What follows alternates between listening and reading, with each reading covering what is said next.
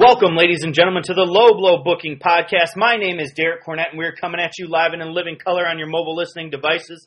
Ladies and gentlemen, we have got a very exciting show lined up for you tonight. I am joined by none other than my partner in crime, Dave Hall. Welcome in, Dave. How you doing today? Mate, I am doing really, really well today. I've had a great morning uh, down here in Australia. I watched, uh, my, watched my two sons play uh, some rugby union, and uh, both of them had really good days. One of them scored three tries. That's like a touchdown in an NFL game.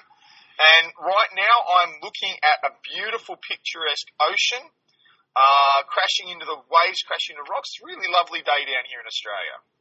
Awesome. Well, uh, it is a Friday night here in Iowa, and uh, we're kind of prepping ourselves. It's golf season, so we're getting near the end. So I'm looking forward to uh, the end of the school year and just how everything's going to finish up. So uh, it's always an exciting time of year as uh, we start to head towards our summer. Now, uh, again, for our viewers, what is the season that you're currently in?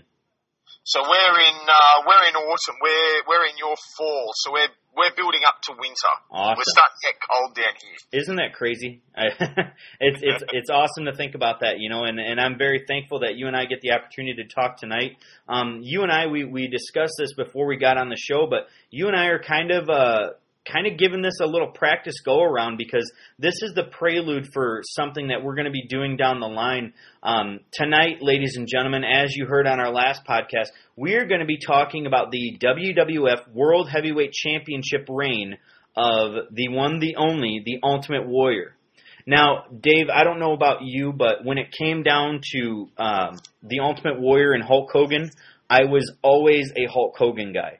Uh, no matter what, no matter where, no matter when, no matter how, I was always bleeding red and yellow. Now, how was it for you? Uh, I think between the two of them, I was probably more a Hulk Hogan guy as well. I um, I must admit, I really liked Warrior's run with uh, Rick Rude the previous year, and that made me see Warrior in a different way. But when those two met at WrestleMania 6, when I sat down and watched the VHS down here in Australia, because this one wasn't on TV, when I sat down and watched the VHS without knowing the results, I was gunning for Hogan to win. I really, I really was surprised when Warrior, I mean, I was what? I was, you know, I was still quite young, so I was surprised when Warrior won, but, you know, looking back now, I'm not so surprised. I have to tell you that one of my earliest wrestling memories had to do with the Ultimate Warrior and having to do with being absolutely terrified of Andre the Giant.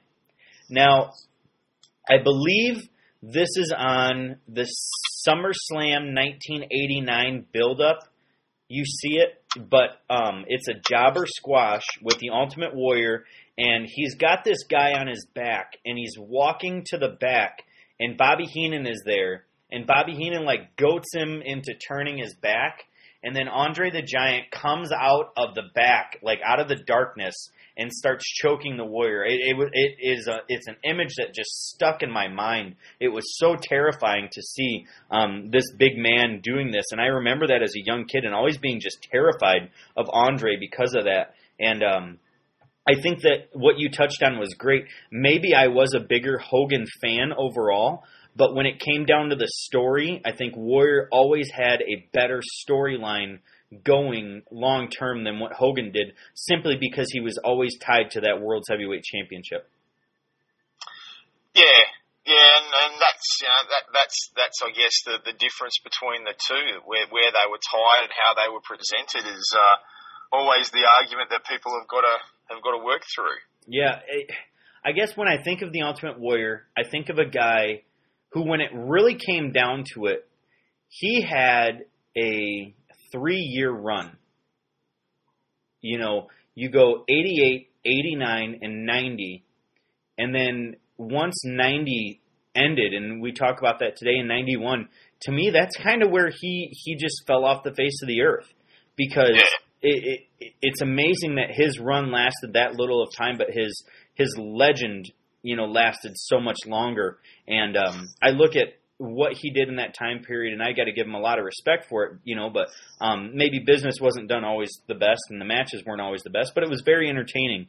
Um, And so when and what's, we, what's interesting about that run too, I've just been um, I've been working through recently over the last few months. I've been watching sort of 86, 87, 88 um, superstars of wrestling. I've been sort of doing old school superstars and and even early 88, Warrior was still just presented as another guy. It wasn't until just before SummerSlam that they really started pushing him on TV as a potential threat for Honky. Yeah. And so you're really looking at it's half of 88, 89, 90, and then he disappears. And when he came back in, in 92, he just, it wasn't the same. And I don't think he ever regained whatever um, momentum he had. I don't think he was a start stop kind of guy. You know, he always came back with some flash, but when it came down to it, he wasn't the same. So, um, an interesting, an interesting character, and I think that's that's the reason why you and I are talking about him tonight. Um, of course, we can talk about the tragic end of his life, and and I'll go on record when I watched the Hall of Fame speech. I could just tell. I mean, and yeah, it's hindsight, but I look at him and I say, man, this guy doesn't look very good. you know, I just looked at it, the color of his face, and maybe it was all the adrenaline and everything going on with him at that point in time. But you know, it was it was very awesome, in my opinion, to watch that whole uh, interview that he said, and, and I thought he did a great job, and it was very touching to see him kind of put closure on everything. And then the next night, that promo obviously very ominous, where it led to his you know uh, his tragic death the next day. It was very interesting to watch that whole 48 hours. And when you go back and you look, the network has got the uh, the whole documentary on the final moments of his life. It was it was very incredible to see, and it's interesting to see what he would be doing now, especially when you have a guy like Randy Savage that would just put in the in the Hall of Fame. You know, what would be his take on Randy Savage and just all that stuff put together. Um, you know, very untimely and you know very upsetting to see uh, that come to an end.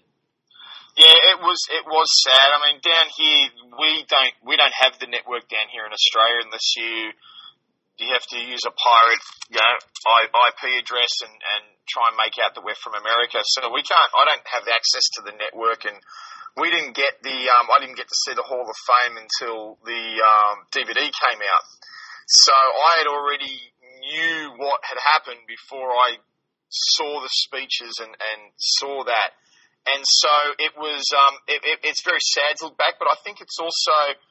Um, I, I think it was great that the, that the WWE had the opportunity to honour him before before it happened. Um, I, I know there's been a lot of stuff with, with Savage over the years of, you know, is it is it playing off, you know, it doesn't come across in the wrong way. They're playing off the legend of, you know, is it insincere? Is it inconsiderate? Whatever. Um, I think the opportunity, the fact that the Warrior was able to speak at a WWE event, that he was able to address the fans, I actually think that what happened at those two events, the Hall of Fame and and the um, the night after Raw, after WrestleMania Raw, really allowed the WWE to paint the Warrior back into the image of a true legend. Mm-hmm. And um, I don't think they've had the opportunity to do with Savage. And while I, I, I know Savage is a legend, and I don't think the WWE have ever been able to really repaint their image of Savage publicly until recently, and even then it doesn't seem the same. But with Warrior, they at least got the chance to do that, and Warrior came across as a, good guy, a good legend bloke, and I think it helped alleviate a lot of the damage that had been done over the years. Yeah, and I just look at you know the list of men right now that are on that, uh, you know, that died early that the WWE is going to try and make a little bit of money on and recreate their characters as they as they you know really start to you know really fade into the past and with the with the you know help of the WWE network going back and being able to see some of these guys. I'm interested to see how it all plays out. You know, the guys I look at are a guy like Rick Rude, a guy like Davey Boy Smith, um, even a guy you know like Owen Hart right now. That there's a lot of controversy around what you know what are they going to do? Are they really going to make a DVD about him? And um, you know, it, it's it's interesting to see what this um, you know company is going to do with some of these guys. And I think Warrior is is a good case of you know their opportunity to um, recreate this image of this man, and like you said, make him a true legend uh, in the eyes of the WWE fans and um, show them, you know, who this guy was all about. So, um, you know, kudos for that. And uh, you know, again, that's the reason why you and I are here tonight talking about uh, this guy and, and how we would like to see his tenure in the WWE just be a little bit better. Yeah, absolutely, absolutely. And I think I think you know that's that's the that's the the sad thing uh, when you look back at Warrior's title reign is that it, it for for the for the character that he had, for the image that has been presented, and for you know for the legacy that's been left. Unfortunately, that world title reign of his just it doesn't it doesn't marry up. It, it's not it, it's not what you want. It's not what you'd hope that would have happened for him. And unfortunately, it's what he got. So it's good to be able to look back and go, how could it have been better booked? How could it have been a better run for a man who probably deserved a little bit better that year? Absolutely. So let's take a look at, at what this title run was. Of course, the monumental moment was when he did win the World Heavyweight Championship from Hulk Hogan at WrestleMania six in Skydome. Um, a very a very good match, one that has definitely stood the test of time, and one that people often you know look back as one of the great all time matches in the WWF, especially as a WrestleMania main event and a world title match. So you got to give him props for that. Um, and then from there, all that build, uh, it kind of you know uh, fizzled uh, for all intents and purposes. Um, we, we go in from there, and the first thing that they do is they set him back up with a guy who they know is going to be able to get some heat, a guy that they know he's going to be able to work well with, and that's Ravishing Rick Rude. Um, throughout the summer of 1990, uh, I looked, you know, thanks to Graham Cawthon and uh, the history of WWE.com, looking back at, at this um, at this year, it's it's Warrior and, and Rude really doing a lot of the house shows house show circuit. Um, and then I see a couple of instances in which uh, Rude, you know, suffers a torn muscle in his tricep, and we get uh, Haku and Bobby Heenan coming in, and you know, kind of just doing the filler spot, and that really led to their big matchup at the um, at the SummerSlam. Now, if we go back and we look at this uh, build, we it starts here. Um, I know that they have a match at a Saturday night's main event, um, and that is on the uh, July 16th tape, uh, July 28th. Um, you know, live viewing. And uh, you know, you go back to the April 28th edition of, of Saturday Night's main event, and it's Warrior versus Haku. And I guess one of the troubling things that I see right off the bat is we went from Warrior having this monumental build, you know, having his issues with the earthquake and Dino Bravo, and you know, it, all along though the way that they were using him was as a funnel with the Heenan family. Because you go back to WrestleMania 5, it was Rick Rude who took the title from him. And then Warrior wins it back at SummerSlam 89, but he's always feuding with the Heenan family. And at that point, it was Andre. Of course, we have the Survivor Series match. And then he gets into his little issue with Mr. Perfect and the Genius and Hogan. And then we get the summer or the WrestleMania build. And then he goes right back to the Heenan family with Rude and then with Haku. And that, of course, leads to the, uh, the cage match at uh, SummerSlam. So, what are your initial thoughts of that that first couple months of his run? I, I think the first couple of months of his run were hampered by. I, I just don't feel he ever got any momentum coming out of Mania. I think it was hampered by two things. Number one, I think one of the issues, and this, you know, Hogan talks about this in his WWF book or WWE book, talks about the fact that Hogan attempted to steal the spotlight back at the end of the match. You know, he, he hands the title over, raises his hand, and you know, he's he's riding off in the sunset like the champion passing the torch, but he didn't really pass the torch. And I, I felt that Hogan's presence was still around in such a big way that it it did hamper that first couple of months and and that's an issue. And then on top of that, I don't feel they had really built anyone up to be a viable challenger in those first few months. Like Hogan and, and Warrior had both pretty well beaten nearly every heel in the business at that point. So after they have their great match and everyone's going, man, he's beaten Hogan, how great is he? You look around and you go, well, who has he got to face? They had the WWE for some reason had killed all their heels, and and um, and that I think was the biggest thing because Warrior didn't have a genuine guy who's uh, sitting there going, "I'm the man. I'm ready to take you down," and it, it just felt that the shadow of Hogan and the lack of a threat really made those first few months up to SummerSlam, and then post SummerSlam was even worse. Yeah. But really, just that's that's one of the that's what I really find a struggle with the the, the start of Warriors' reign. I, I I hear people say that, and I guess I have always been on the on the defensive of that. I think that they had the heels to do it, but they only had mid card and upper mid card heels. They didn't have main event heels. So, on some sense, I see the um, the fact that you're you're right, but I also see the fact that you may be wrong because I look at the list of people, and I look at Ted DiBiase, Rick Rude, Mr. Perfect, Earthquake, and I see some challengers there, I guess, and I don't know. I don't know. But they hadn't they hadn't built those guys up. I mean, Rude following, you know, he had he had he had his run with Warrior in '89. Then he had a series of matches with Piper that you know you don't really see much of uh, unless you you know in the house because it was a house show run predominantly. But at Mania, he's in this nothing match against Jimmy Snuka. He doesn't really do anything at the Rumble. DiBiase had been de-pushed in the pre, you know, in the months following, you know, in, in '89. He'd been de-pushed, so the talents there, the abilities there, the guys could be threats, but they weren't being presented on the big stage as genuine threats. They were being presented as, I mean, it, it, we, we, you hear him talk about it in the modern day. When, when a guy starts to lose too many matches, yep. you start to wonder if he's a genuine threat. And I think that had started, that had happened to, to DiBiase. That was starting to happen to the other guys, and they had other plans for Earthquake, and they wanted they wanted to put him with Hogan, and, and there's there's the other problem. There's there's the shadow of Hogan around again.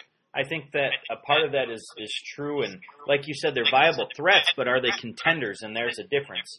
Um, and you know, so we look at this first part of the run, and it builds to a very good cage match. And by the way, I'm going to put this out there: um, if you guys have not seen the Rick Rude versus Roddy Piper cage match from December of 1989 at Madison Square Garden. You need to go out and see this thing. It's on YouTube. Go find it. It is, in my opinion, one of the greatest cage matches of of that era. Um, there's blood. There's some drama. It, it's so damn good. And not to mention Rick Rude jumping off the top of the cage, just giving up all sense of uh, will and and care for his life. It's it's incredible. It's a great match. Have you ever seen it? No, I don't think I've seen that one. Um, there's a, I know there's a Rude Piper match on on um on a comp DVD. I'm not sure which one it is offhand, um, but I don't think it's their cage match. So yeah, I haven't seen that yeah, you, I, I may look it up and send you the link. I mean, it is so damn good. Um, one of my favorite matches. It was on the Superstars uh, VHS from back in the day. I remember watching it so many times. It's just a great, great match, and um, I think it builds up to um, you know where we're at. Rick Rude is a he is a legit tough guy, and then on top of it, um, he just didn't. If he would have had a higher profile match at Mania, then absolutely he's a he's a legit contender because of his history with the Warrior. But they end up having a cage match, and and you know when it all is said and done, uh, Warrior walks out as the champion, and then we get into um, the post from there, and um, in August we start to see a couple matches with. Uh, the Ultimate Warrior and Kerry Von Erich versus Rick Rude and Mr. Perfect. I would love to see one of those matches. Um, I may have to look those up and see um, what we've got with those. And then we actually see him and Randy Savage uh, get a couple of matches together. Um, nothing major, no mainstream stuff. Um, and as we continue to move through the Saturday Night's main event circuit, um, he he starts to get into this feud with um, what ends up being kind of uh, you know dead weight when he comes to with the Legion of Doom and they face demolition of Axe Smash and Crush. Um, I think that's what really cements uh, the lack of world title run for him. And like you and I talked about, it really makes him look like a mid carder, and it just doesn't work. You know, you can't have your world champion in six man tag team matches. Um, it it doesn't work that way. Yeah, not not in the WWE. That's that's the problem. Um, that period, that to me is the biggest indicator of, of what WWE thought of Warrior as champion. Putting him in a six man feud. Now, if this was the NWA, WCW, and this was the Road Warriors 88, 89, 90, and you put Warrior in, Ultimate Warrior in a six man match with them, you would be looking at that going, this is a main event situation. But in the WWE, tag teams are not main eventers. No. And, it, and, and the LOD were not presented as a main event. They were, they were a dominant tag team. They were put right at the top of the tag team situation. But in the WWE, they were not main eventers. And they were up against Demolition that had been watered down. And it just made Warrior look like a chump. Really, really just looked like he really, you know, should have been competing for a tag title. That's yeah. what it seemed like, and um, that's not what you want your champion to be doing. Well, it's not the demolition are not the four horsemen. I mean, that's no. really what it comes down to. They they're not, and they were trying to present this idea uh, that this feud was so big, but it really wasn't. And of course, we go into set or uh, Survivor Series, and um, you know what happened at that event uh, with Warrior, you know, winning the match, defeating Perfect and um, Demolition to go on to the grand finale match of Survival, and you know teaming up with Hogan and Tito uh, and getting a, a win there. And then of course, yeah. In fact, in fact, that's probably close to the only time that Warrior was allowed to get a little bit of a, a rub over the top of Hogan because Warrior got the final pin in that match. Now Hogan counted along with the referee and stole the spotlight again, but at least Warrior was sort of allowed to get the final pin in, an, in a major event while Hogan was there next to him. So, you know, at least there he got a tiny little bit of a rub, but I think by then it was too late. And you know he goes on, and if you watch the 1990 Survivor Series, they go on to push the big main event match with Warrior and and DiBiase, and um, you know, and that kind of finishes it off. But then you know Randy Savage uh, comes in and he becomes a challenger for Warrior through uh, the end of November and December, and that leads, of course, into the big match in January, in which the Warrior ends up losing the world title to the Sar- Sergeant Slaughter. Um, you know, as they start to build towards WrestleMania Seven, and um, I think if you were to give Warriors world title run a grade, Dave, what would you give it?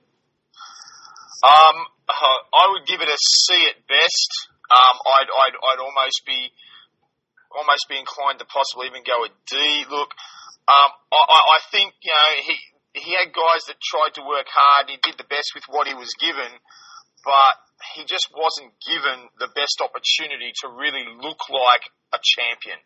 And um, and so it's hard to it's hard to grade it. I think I, I think C is the best. He, he did have a decent match on pay per view with um, with Rick Rude. Uh, he did have some good Saturday night main event matches with, with as you said, Rude and DiBiase, and and then and then he had um, you know he had that, that, that moment at Survivor Series where he where he was allowed to stand out. But overall, I, I think with what he was given, it, it's it's very hard to rate it any higher than that. All right. Well, now is the time in which we get to uh, take a different look at it and say, what could we do to make the Ultimate Warriors world title run in 1990 a little bit better. Um, and we're gonna we're gonna backtrack just a little bit, and we're gonna talk about Mr. Perfect um, because he is a catalyst for the push of the Ultimate Warrior in in a strange way. Um, Dave, you and I both talked about the fact that Mr. Perfect was indeed perfect, and in order for him to be a perfect challenger, if you will, he needs to be absolutely perfect in the ring. And so we go back and we start to look at what does his record look like in the beginning of the year, and I think it really starts at um, WrestleMania. There's no way in hell that Brutus Beefcake beats him. Um, that that's no, where this starts. Absolutely, absolutely not. I actually think it needs to start a little bit earlier than that, but um, we'll, we'll, get to that in just a second. Yeah, I, I think that at this point we say Mr. Perfect defeats Brutus Beefcake, and we start to build towards this culmination of uh, Mr. Perfect joining the Heenan family. Um, and we, we can do that in uh, April, May, June ish. Um, I believe that's around when it happened. And um, at this point, we're still continuing to push Mr. Perfect as as the guy that sh- that is a rightful contender to the world championship. However, we're keeping him away from the world championship. Um, we're continuing to build him up and make him look just absolutely uh, unstoppable, and you know, putting him through that list of contenders. Guys like you know, even the big boss man, guys like uh, Jim Duggan, guys like Tugboat, and you know, building him up, uh, Jake the Snake, uh, Tito Santana, so that we can build to our first big matchup. And when I say big, I mean monumental. Um, we're looking at that match uh, coming up here in just a little bit, but let's start. Dave, do you want to add anything more to Mr. Perfect there? Yeah, I was just saying, I just think, um, I, I don't know if you wanted to touch this way, but we, we talked before when we were preparing. One of the things I would look at doing with Perfect is just done just before um, WrestleMania, there was there was a Saturday Night Main Event tag team match, or the main event tag team match, and it was Hogan and Warrior versus uh, Perfect and the Genius, and it was following on from the events of what happened at the Rumble and what happened at the Saturday Night's main event before the Rumble, and it was the build up for Hogan Warrior. And Hogan Warrior had a had a bit of a sort of they didn't agree during the match, but in the end they ended up getting a win over the Genius. Genius took the pinfall, but I would actually throw out. I was suggesting beforehand a way to, to possibly keep Perfect looking really strong and prepare for later on would be in that match. The Warrior and Hogan have their point of difference in the middle of their argument. Perfect rolls Warrior up and, and, and steals a win, and then but Warrior is blaming Hogan for the situation. So it continues to build into their world title lead up. Warrior can sustain that loss because he's going to beat Hogan in the end, and it was it doesn't really come over as you know anything but a, a sort of a, a bit of an upset, but it plants the seed for later on that Perfect can call back to.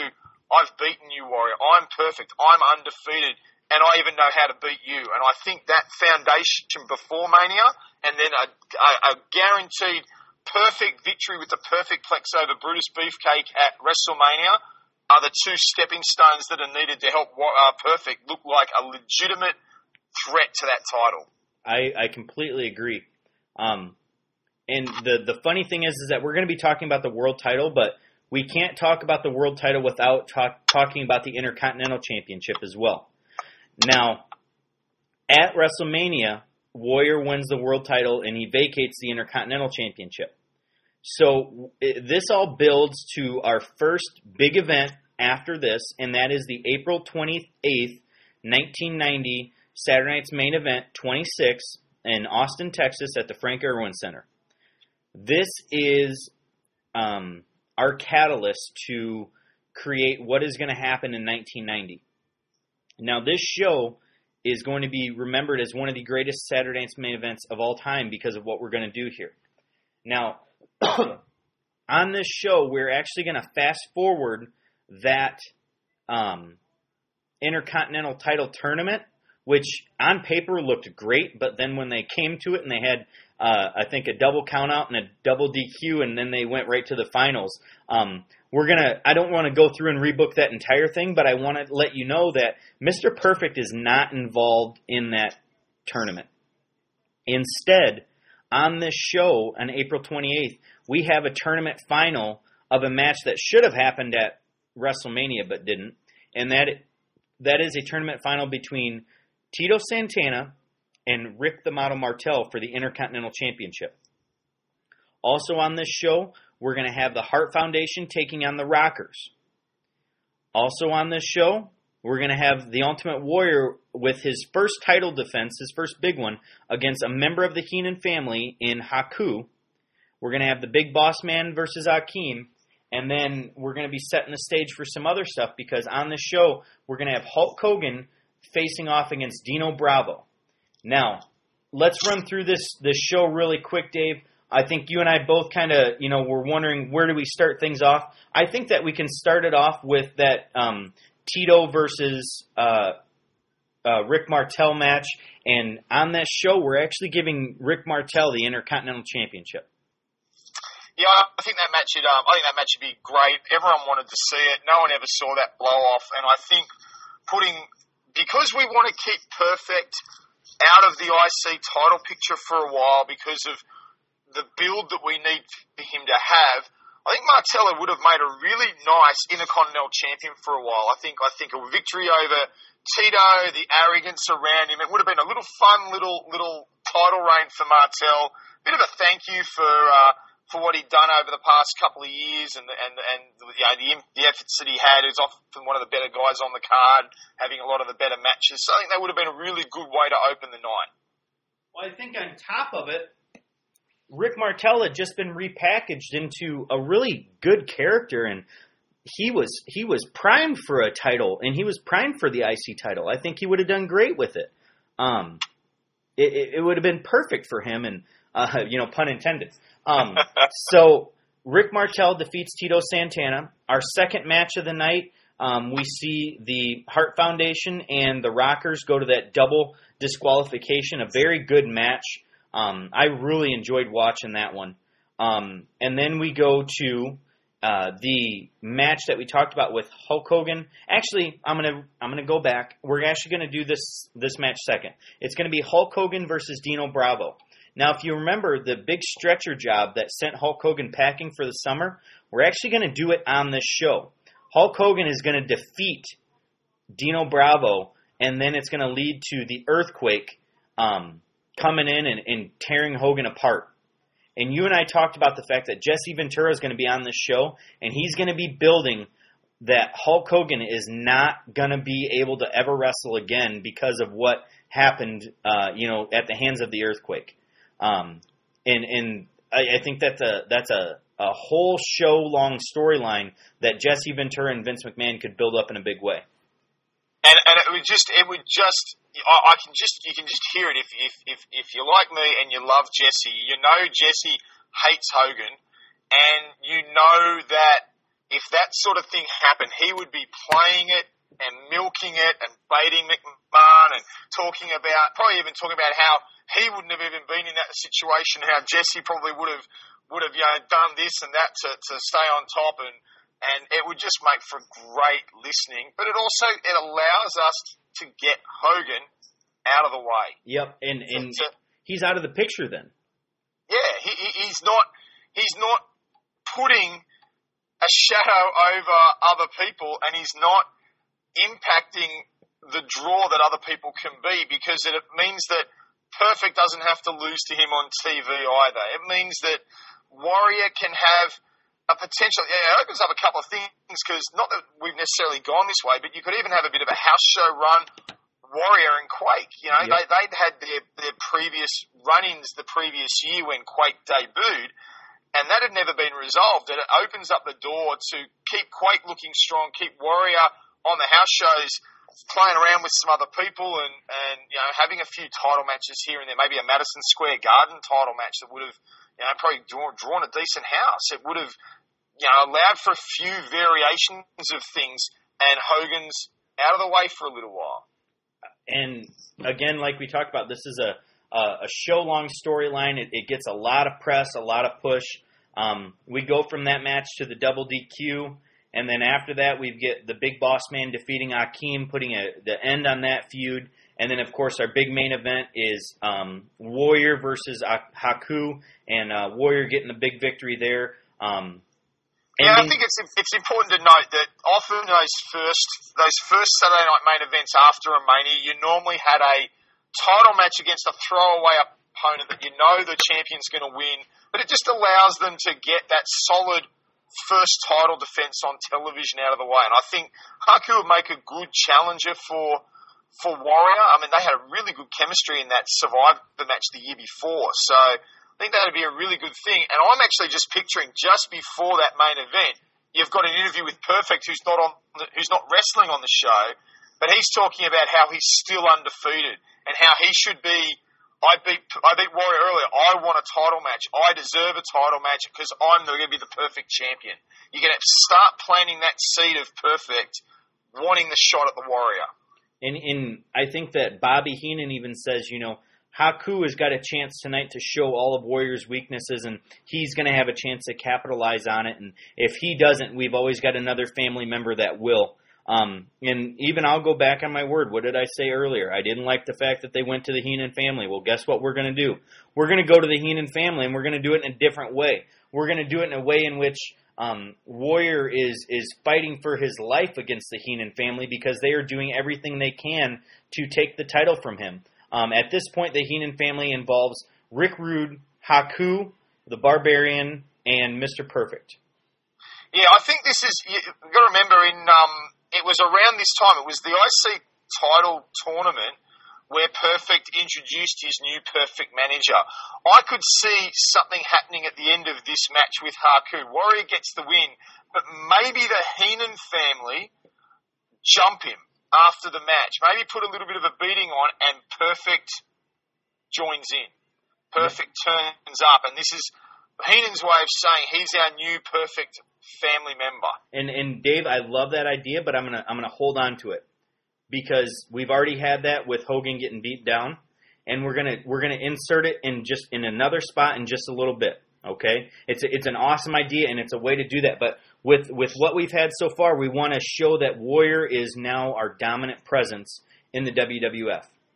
You understand what I mean by that? Yeah, no, that, that, that I, I agree with that. I, I, I just thinking back, yeah, we've got the beat down before, so Exactly. you want Warrior to look strong, but I think maybe even maybe even Heenan could allude to it in, a, in an interview. Maybe he don't he doesn't come out in this event, but maybe Heenan talks about there's another if if Haku can't there's an can't there's another we've got other family members who will. In fact, I've even got perfect family members Yep. who know the perfect strategy to beat him. You don't have you, you, perfect doesn't come out with Heenan yet, but it plants that seed. Hang on a sec. Yep. Is perfect about to join the family? Well, I think the the thing is that you can do that at the end of the night still, but you do it in the promos because it Saturday Night's main event was classic for ending a show with promos and talking. And so when we do the Vince McMahon update of Hulk Hogan, then we cut it to the back where Heenan is is almost like reveling in the loss, but he's putting over the fact that Haku showed us the weaknesses that's going to allow us to build to a perfect champion and that's Yeah. that's where you finish it off. Uh, you know, for a perfect family member. And now um, we've got some house shows where we can build um, to our next big Saturday night's main event, and that's on July 28th, uh, taped July 16th from Omaha, Nebraska. And you're putting over the fact that Heenan has introduced Mr. Perfect as his his newest family member. You're putting over, um, you know, how dominant the family has been in recent weeks. You know, six man's tag teams, singles matches, and then we lead to the fact that um, he's going to have to face um, his his old nemesis, Ravishing Rick Rude, at this show on uh, Ju- on July 28th, and and that is Ultimate Warrior versus Ravishing Rick Rude for the World Championship. Now we're going to actually make that match our main event match. And then we're going to do exactly what you said. I'm going to throw your idea right back into it. And at the end of the night, uh, Warrior defeats Rick Rude by disqualification because Haku comes out, Barbarian comes out, and then Mr. Perfect comes out. And it cements the fact that in less than a month, it's going to be Mr. Perfect undefeated against the World Heavyweight Champion, the Ultimate Warrior, at SummerSlam live in Philadelphia.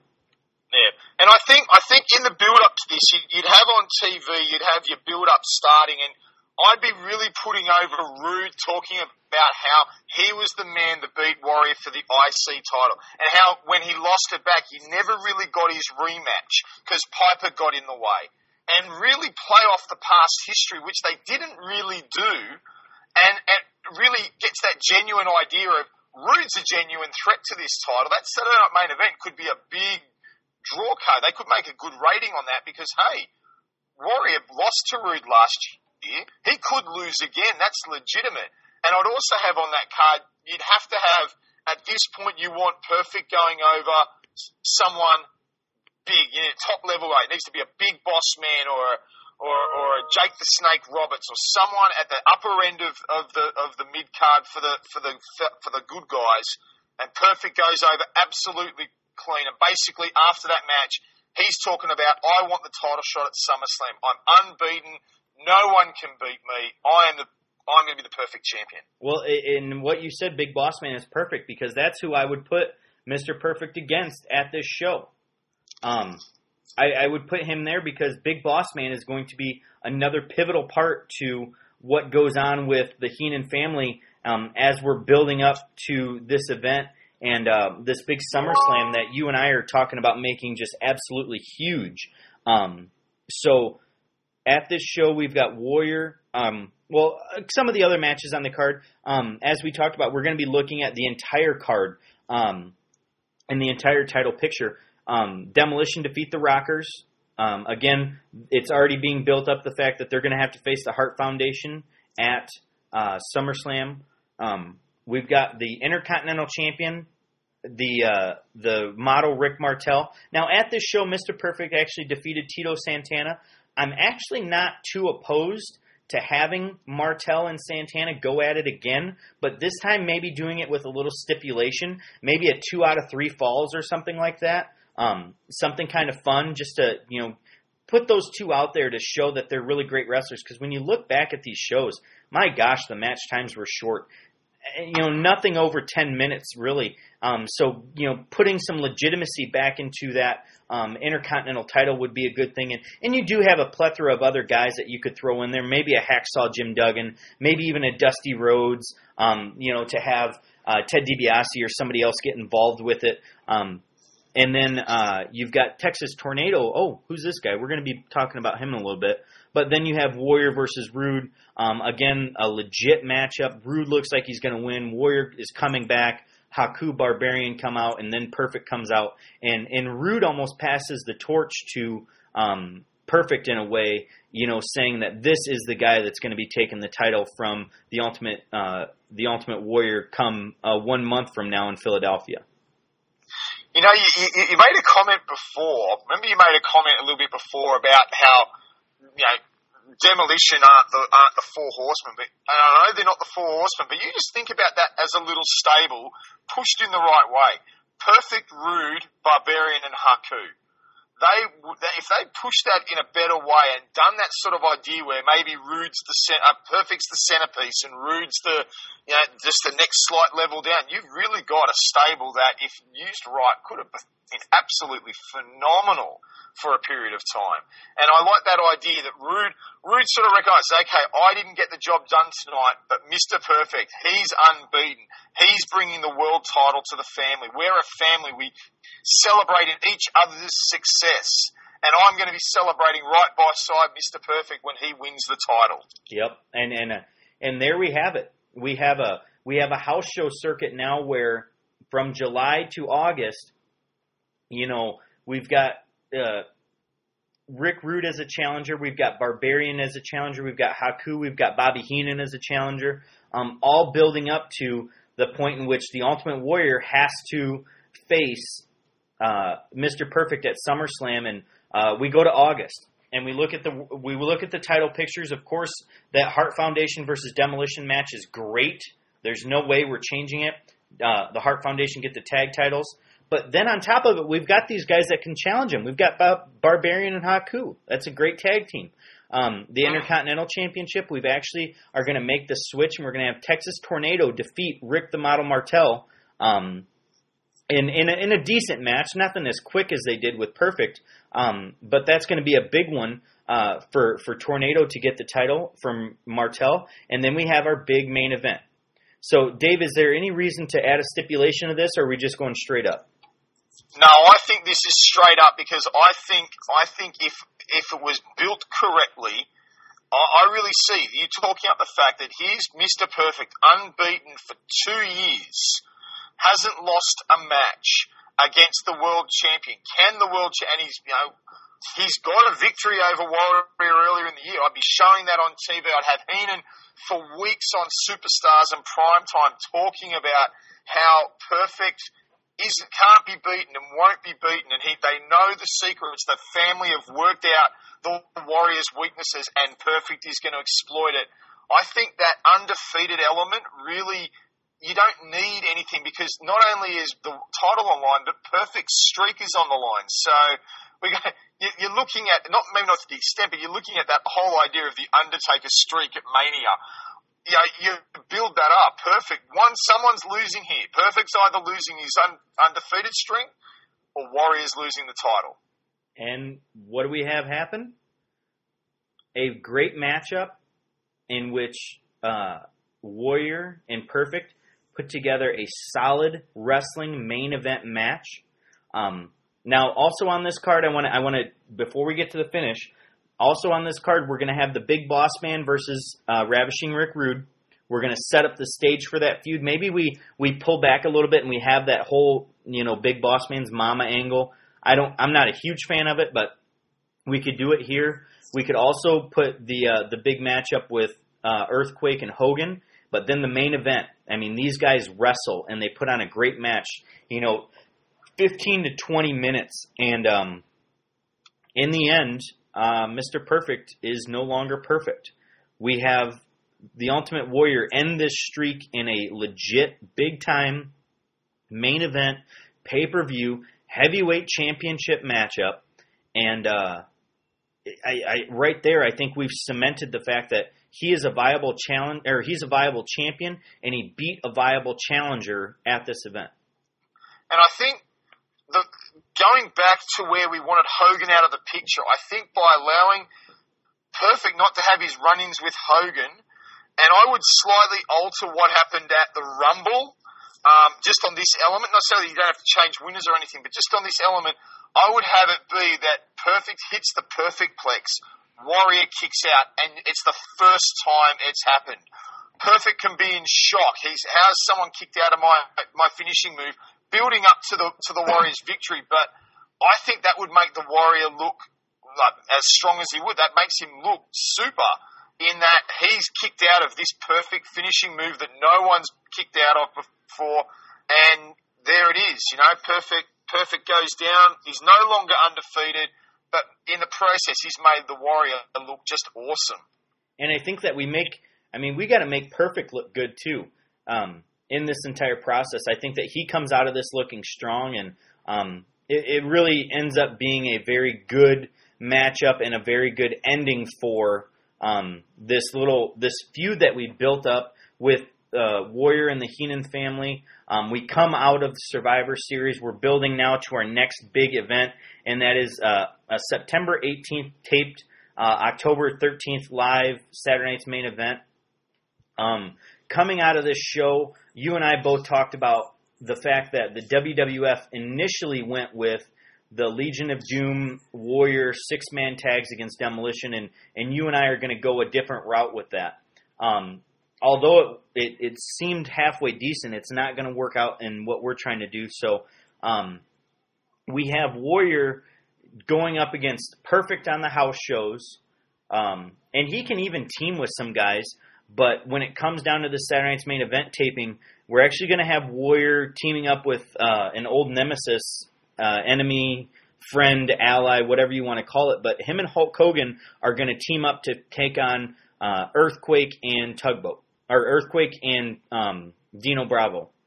And uh, you know, just another good matchup for him. I don't think at this point we're we're really putting together a big challenger because uh, you and I talked about it. Hogan wins by DQ at SummerSlam, so Earthquake is still a viable challenger for the title, and that kind of builds us into our second round of house shows coming out of this one, where we could have Earthquake and and Warrior in some matches. We can have Warrior and Dino Bravo in some matches, and uh, really putting over uh, you know his strength again as we lead back into the Survivor Series, um, and we can rekindle the same feud that we've been having going on, um, where the Survivor Series comes back to the same way that it initially was with Warrior facing off um, against Perfect and Demolition with LOD and the Texas Tornado.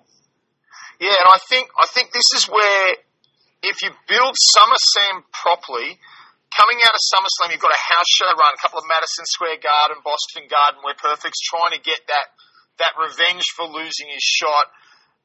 You, you come out there, you have your, your little interlude match with, with Bravo and Quake and a little tag match, which sort of rounds out 12 months of storylines because it was Bravo and Quake that, had, you know, Quake came in attacking Warrior when Warrior was feuding with Bravo. So that allows that sort of storyline some resolution. As we said, it keeps Earthquake strong and in the picture and allows for some house show matches, which I think would have been good. And then you come back to Perfect on television saying, I've only lost this one match and I, I want my revenge, and I'm coming for you, and I'm, I'm going to pick the most dangerous tag team I can find to join me. I'm going to pick Demolition, and, and you know, then Warrior can pick, you know, LOD and, and Texas Tornado, and he can pick the guys that they do. But the foundation of the match is still around Perfect and Warrior, and and that that one loss that Perfect has suffered, and, and wanting his revenge, and and and then it doesn't look like the Warrior has been demoted to the mid card. It looks like they're bringing the others up to their level, Absolutely. and I think that's what makes it better. Absolutely, and and I forgot to mention on top of that on on the October thirteenth. Uh, Saturday night's main event, we actually have a title switch in which the Texas Tornado loses to Mr. Perfect. So now we've got so much built into this um, Survivor Series match. We've got the world champion Ultimate Warrior with um, you know Texas Tornado who just lost the IC title, and we've got the the Legion of Doom who are feuding you know heavily with Demolition against uh, Mr. Perfect who is trying to avenge his loss. On top of it, he is the you know the new IC champion. So there's so much meat and potatoes into that match now. Um, it ends up being a little bit more memorable in my opinion. Um, but I think that we do the exact same thing that happened. Um, we still have Randy Savage come out and cut a promo saying, you know, Warrior is ducking me, Warrior is running away from me. There's nowhere to run, there's nowhere to hide, Warrior. I'm coming for you, I'm coming for the WWF title because now we've built up another guy, Randy Savage, throughout this entire year, and he's a guy that you know is legitimately ready to take the next step and become uh, the heavyweight champion one more time, and Warriors in his way. Yeah, and I think you know, and and, and you're coming back to it, it really brings us back into where where history sort of was going anyway. But we've done it in a way we've brought a brought a picture where I think we've got Warrior looking a, a more dominant, a more a more prestigious champion, and you know, Savage can again play up the fact I'm the former champ and you've never beaten me, Warrior, and you know where they failed, I'll succeed. I'm the Macho King, and you know all that sort of stuff, but you're looking at it going, man, this is something I want to see. I want to see this match as opposed to as opposed to oh, Warriors. You know, he's, he's sitting in these tag matches. What's going on? I think I think just a little bit of modification, and Warrior looks strong and looks ready to to have a good series of matches with Savage, and rather than looking at Savage trying to salvage what's left of this title reign for the Warrior. And on top of that, we still have the idea of the the main event match coming out of this, where it's Warrior versus DiBiase. I still think we can go with that because we're now transforming Warrior from uh, what he's been doing into new stuff, and um, oh man, it, really comes down. I mean, you're going to have some great, great matches coming out of this thing. Um, I, I, I like it a lot, and I like Warrior going in and beating DiBiase at that main event.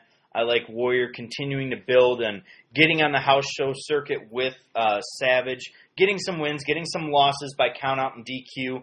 Um, and, and, then, of course, we go into uh, the Royal Rumble. And I think that we have things go exactly the same way that they did. I love the idea of Sergeant Slaughter winning the title thanks to Randy Savage. And when it comes down to it, um, we have legitimized Warriors title reign. I don't know if it's the greatest title reign of all times, but I do know that it's a little bit more interesting, a little bit more entertaining, and, and definitely a little bit more fulfilling in my eyes. Yeah, I, I think so. I mean, I, I think. I think Warrior. I think the interesting thing, if you look at, we're using guys that are going to make Warrior look good in the ring too. You've got guys who know how to bump, who know how to work a match, who are going to make Warrior look like a star in the ring, and you've got storylines around it that are going to make him look better. And so when he loses the title to, to Slaughter, it's going to be a bigger shock. It's going to be a bigger, oh my goodness, what has happened here? I mean, you still build Slaughter up the way he was from Survivor Series, and yes, you know, all the way, you know, the same build up for Slaughter can happen. But when Warrior loses that belt and when Savage attacks him, you that's going to have a bigger impact on the fans, I think, because they've accepted Warrior more as, as the champion and, and maybe even been a little bit more invested in the accomplishments that he's done in the 12 months. He's beaten all these vast array of challenges, including the previously undefeated Perfect. And, like you said, invested. When you go back and you watch that title match, you have to be invested in the Ultimate Warrior as your champion so that when his championship is taken from him, it's not lost. It's taken from him by uh, Sergeant Slaughter, by Randy Savage. You're upset. You're pissed. You're irate. You're so just angry with the fact that your champion was cheated in such a way that you want him to vanquish his enemies one more time and, and get back to the top of the mountain. Um, I think that's that's what the story is. Um, and and I think that you and I tell that story, and we make people invested in in, in the the champion, the warrior, and, and what he can really mean to a company, and and really he puts the company on his back, and, and I think it ends up being a great uh, a great title run. Yeah, and and then and then it, it allows. I mean, I mean, as it was, Warrior Savage was a. I mean, that was a great match at Mania, but now you throw in, you, know, you just throw in that extra extra emotion from the fans, and that'd take that one up. Can you imagine taking the Warrior Savage match up another notch because of the extra emotion to be invested? That would have been that would have been something. So yeah, it's just As it really it really just creates. Um, the the viewers, the fans are just going to be so getting so much more out of this storyline that I think we've managed to build than what happened in reality. What what would you rank as as an emotional match? Something that makes your heart think and beat and, and that's why we love pro wrestling, Dave. I think that's what it comes down to. Is you and I both get emotionally attached to something um, that's going on, and that's where I feel like right now with the current product, I don't feel emotionally attached to anything. I have no stakes in it.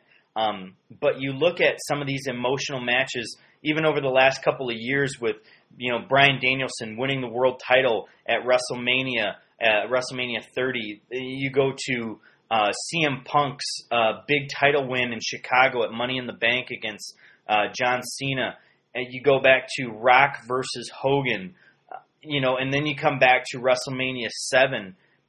Uh, I skipped one. I, I skipped the the Ric Flair versus Shawn Michaels retirement match. Those were emotionally you know driven matches. Where do you where do you put this Savage versus Warrior match um, if we add all this in? I mean, is there anything that could even come close?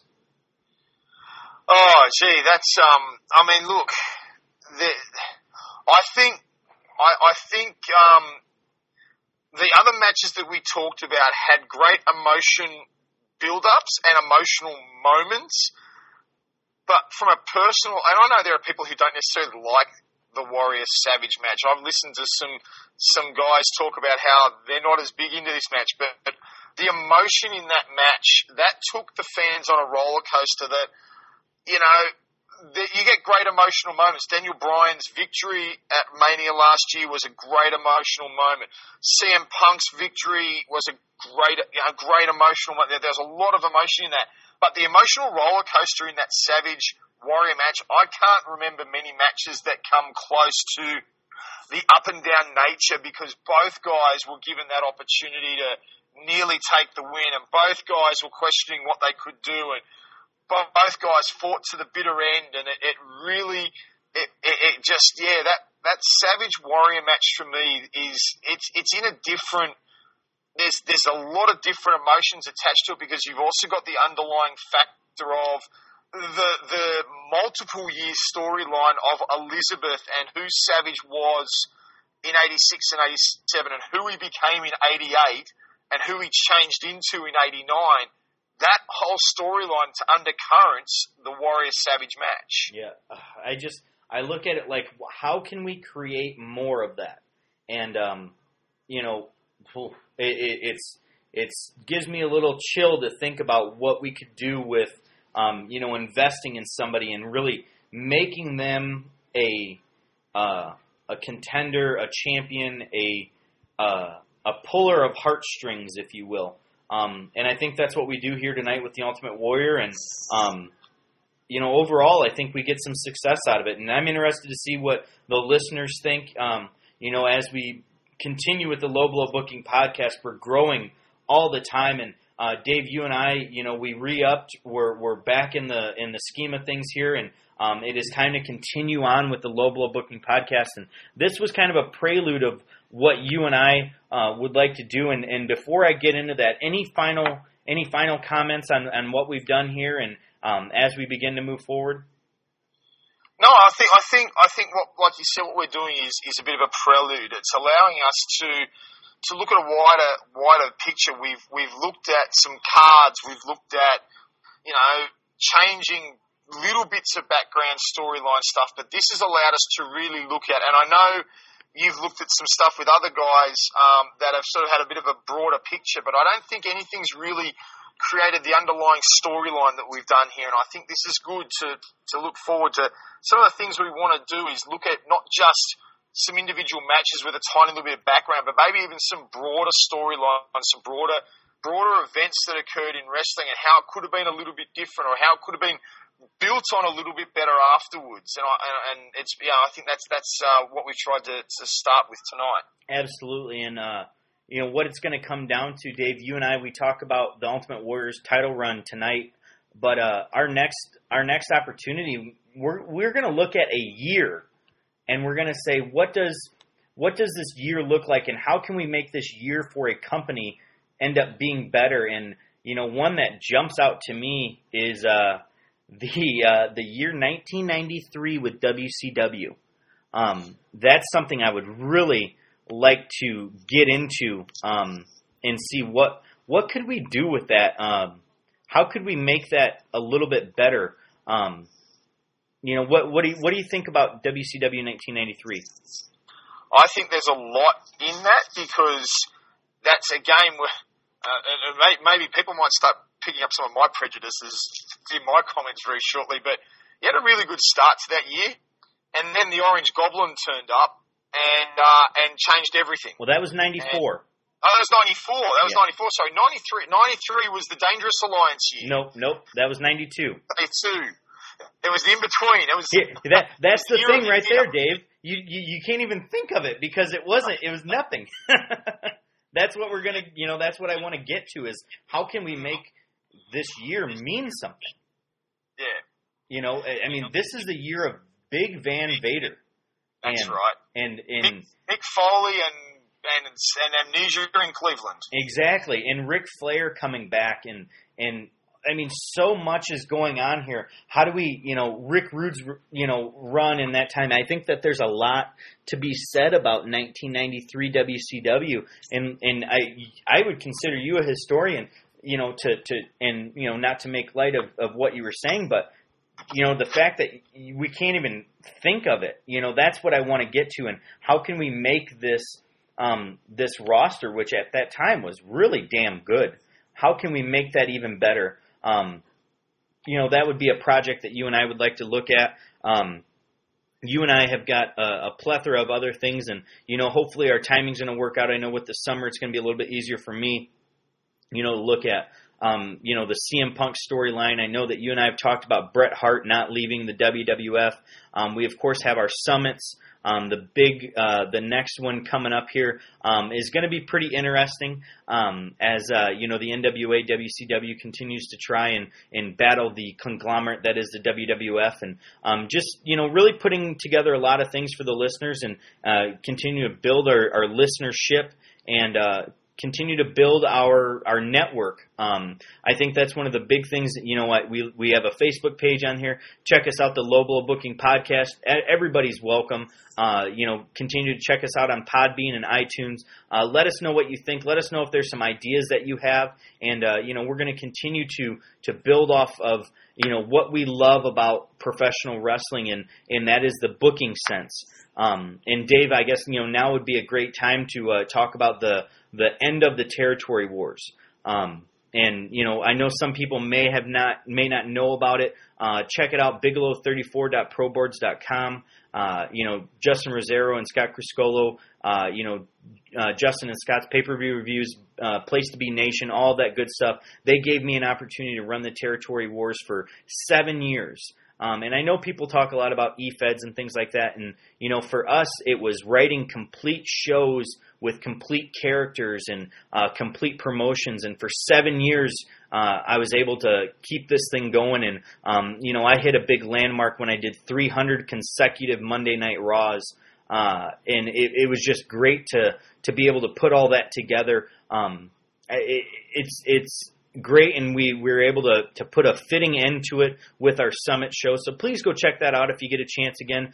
Bigelow34.proboards.com. Um, it, it was a fun ride, and Dave, you were part of it for the better part of a year. Um, nearly two. Yeah, nearly two. Yeah, and you know we we were able to to really have a good you know trifecta between me, you, and um, a good friend of ours, Random One, who ran WCW, ran ECW, and I ran the WWF.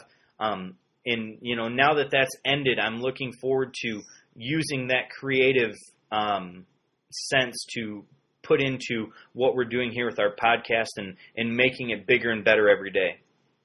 Yeah, I'm, I'm looking forward to it. I had a great time. I, I wasn't involved in it as long, but um, when I got the opportunity to be involved with you guys with the Territory Wars, I've loved. I really enjoyed the opportunity to just do what I do storylines in a different way, or build characters, or make use of people in ways that I thought they could have been used in real life, and, and that chance never got never happened. And those who've read the Territory Rules will certainly know that one of my major storylines was was was doing what I thought the WWE should have done with the the, the Nick Dinsmore Eugene character and and what I thought should have happened with that character, I, I turned into one of my key storylines, and and that's the sort of thing that I enjoyed about that. And it's um it's sad that we've that we've come to a conclusion, but it's I'm excited about using now the opportunity to to build into into into the low blow and in, into looking at these past ideas and, and, and playing with them and having a bit of fun with them. And that's what it's about. It's about having fun